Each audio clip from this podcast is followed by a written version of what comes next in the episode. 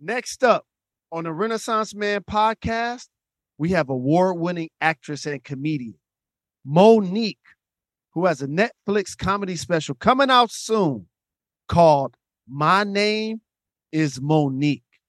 Coming up, I talk to this living legend about her breakout role in the classic TV show The Parkers, how she finally found peace with director Lee Daniels after all they went through, and why she's a huge fan of her character Goldie on my favorite show, BMF.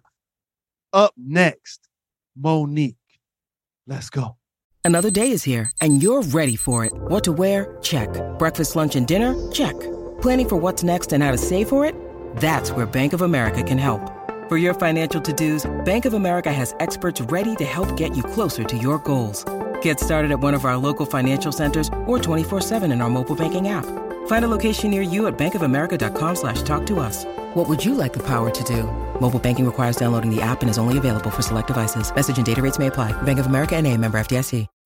When you need mealtime inspiration, it's worth shopping Kroger, where you'll find over 30,000 mouth-watering choices that excite your inner foodie. And no matter what tasty choice you make, you'll enjoy our everyday low prices, plus extra ways to save, like digital coupons worth over $600 each week. You can also save up to $1 off per gallon at the pump with fuel points. More savings and more inspiring flavors make shopping Kroger worth it every time. Kroger, fresh for everyone. Fuel restrictions apply.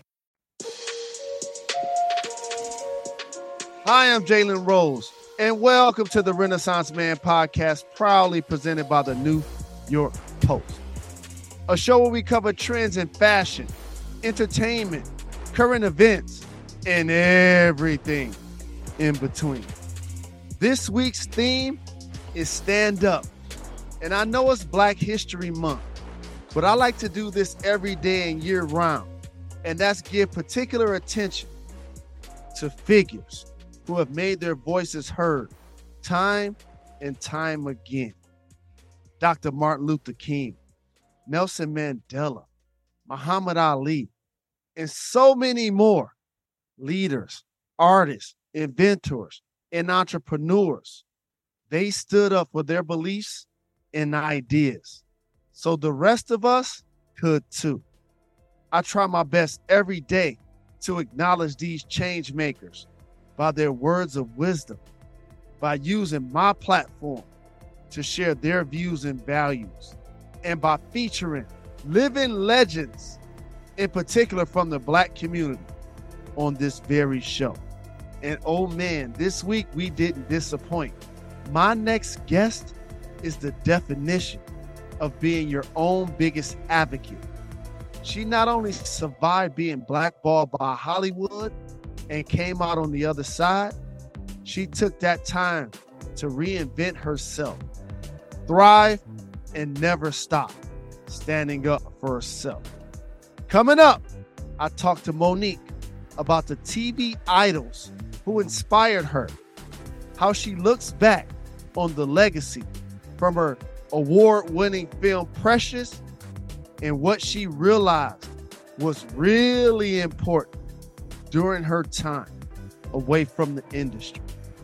Up next, Mo'Nique.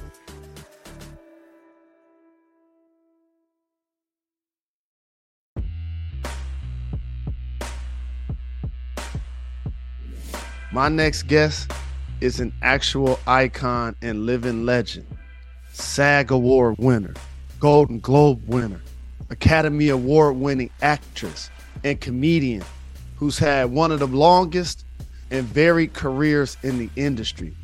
She's contributed to stand up, TV, movies, and of course, the culture. Her first ever upcoming Netflix special is called My Name is Mo'Nique. And she making her grand return to my favorite television show, BMF. It is my honor to welcome the groundbreaking, the trailblazing, the iconic Mo'Nique to the Renaissance Man podcast. All I can say is wow. Like uh, I'm like, who he talking about?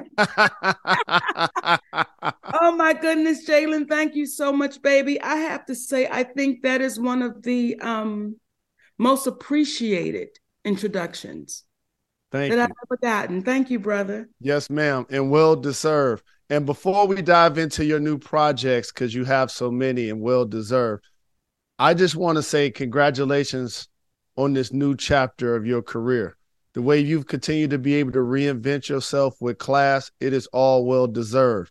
But before you came to Monique, you are today, you were just a little girl growing up in Baltimore. Give me a snapshot of what your childhood was like there. You know, I had a really good girlfriend named Cherie Smith, right? So I can just give you a snapshot of my childhood to sum it up. And I would go over to her house when we were little girls, and I would sit at the kitchen table, and me and her would be talking. And her mother came in the kitchen and said to me, When you grow up, either you're going to get your ass whooped a lot or you're going to make a lot of money with your mouth. if, that, if that sums it up, I, I, you know, I think that um, what you see of me, Jalen, is what you get. You know, of course, you grow and you evolve, but the spirit and the personality, who I am right now at 55 years old, I believe I was that at five years old. Which comedians or actors did you admire growing up? Of course, Richard Pryor, Mm.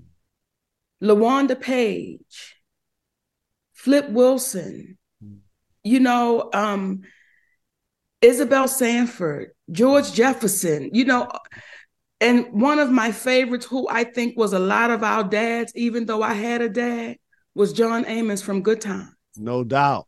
Like it was something about that man, baby. When I tell you, he had everything that a black man was supposed to have to Mhm. raise a family.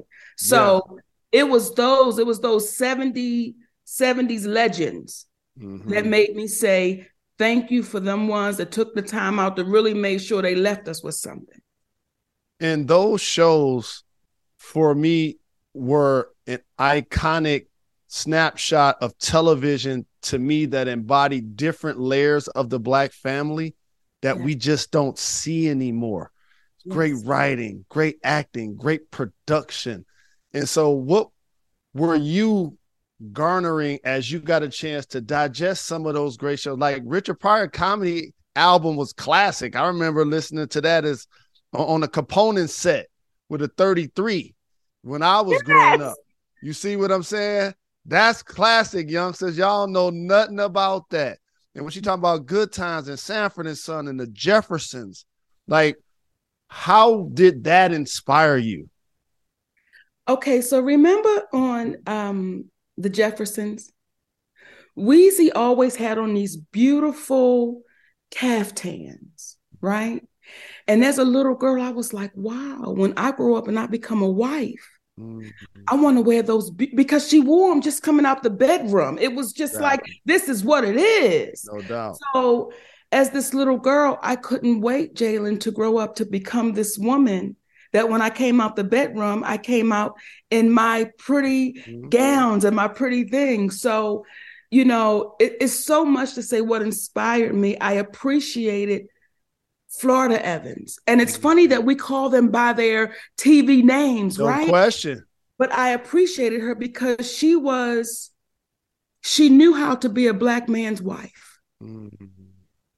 She knew how to stand her ground, but she knew when to back down. Mhm. You know, she knew that she could talk to her children, but she knew James had the final word. Mhm. It was things like that for me as a child watching. It's like, okay, so this is what it's supposed to be. I believed it, I trusted it. Though my parents were together all of my childhood life, all of my adult life, but I believed her. Mhm. and what she did. So those are the things for me that I still hold on to right now. When was the moment that you realized that you were making a career in entertainment? I was born December 11th, 1967 at 10:38 a.m. That is the moment, Jalen, that I said, here I am, baby. That's what I'm talking about. That's what I'm talking about. Confident from the beginning that you was going to make something out of yourself.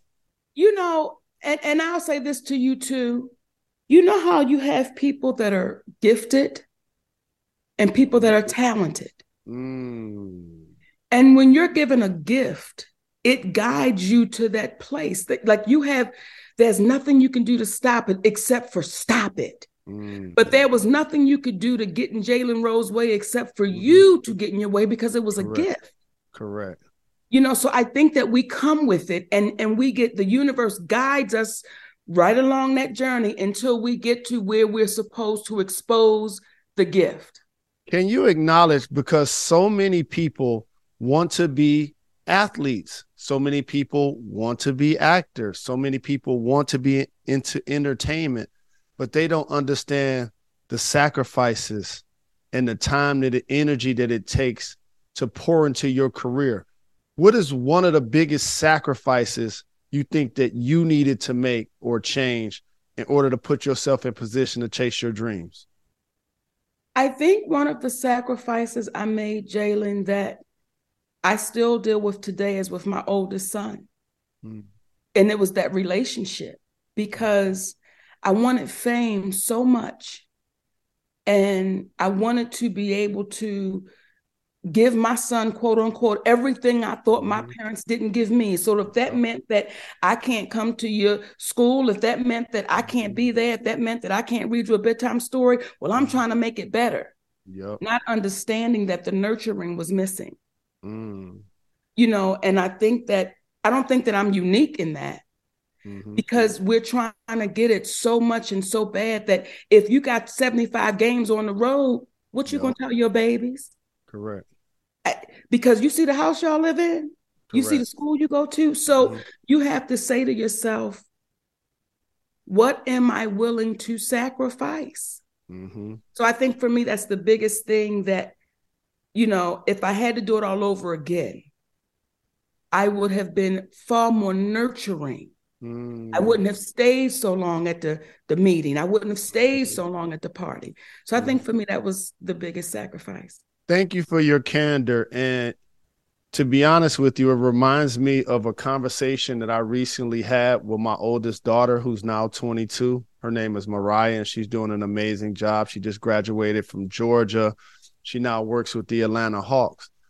And she was talking to me about the times when I was on the road, the times when I wasn't there, when she needed me the most when uh, at, at a time when she was in high school. And so for you to say that, I appreciate that. And I hope that you guys continue to nurture that relationship and continue to spend that quality time. But also I want to acknowledge there's so many things that you've done that I could just recall like being a part of classics. Like the, the Parkers, that was a classic. You know what I'm saying? So so talk to me about that experience being a part of that show, I believe for 5 years. That was my first introduction into a place called Hollywood, Jalen. Mm. That was um, one of the greatest and one of the most challenging experiences of my life. Mm. The greatest was being introduced to this woman named Nikki Parker. Mm. And Nikki Parker was fearless. Mhm. So Nikki Parker grew Monique up. Mm. I don't know if Monique would have done some of the things that Nikki Parker did, but because Nikki Parker did it, Monique now cannot do it because Mm. she was just that woman. And then to meet this young lady, Countess Vaughn, who played my daughter, and 25, 28 years later, we still have that relationship. Mhm. The challenging part is is to see your image on television Mm. every day all over the world Mm. and hope that you are treated fairly when it comes to syndication. Mm. I'll say that. Yes. You know, so we're I am grateful for that opportunity because I can remember Jalen dropping my grandbaby off at school, right? Mhm. And there were three people in this car. There was a little boy, there was his mama, and there was her mom. Mm. And all three of those people knew me differently. Mm. I was so honored because everybody called me something. It was like, that's Nikki Parker. That's Monique. That's the lady from the Rugrats. I was all these different people. I was like, you know, so just, you know, the, the Parker's baby was um when my grandson, I give you a little bit, right? Mm-hmm. So we're sitting there watching TV one day and I turn on the Parkers. And he looks and he says, Oh, Nikki, that's you. and I say, Yes. So in his little two-year-old mind, he's not, he's like, okay, but you're right here. Correct. So then he looked for a minute and he said, Well, where am I? Because if you're in there, I've wow. got to be in there with you, baby. you know, that show will be around when I'm long gone. And there will be somebody in my family that will say, that's my great great great grandma. Mm.